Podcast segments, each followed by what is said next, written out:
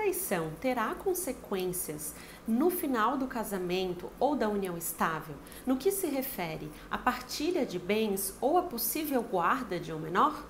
Fique atento que esse é o tema do vídeo hoje e não esqueça de se inscrever aqui no nosso canal do YouTube para receber as notificações dos nossos vídeos.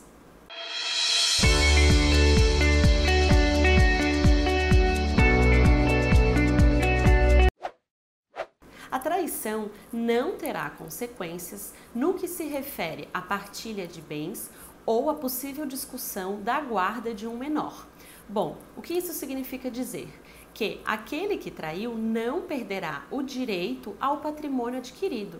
E o que irá valer neste tipo de situação é o regime de bens adotado pelo casal, tanto no casamento civil ou na união estável. E também não terá consequências no que se refere à perda do direito possível da guarda de uma criança.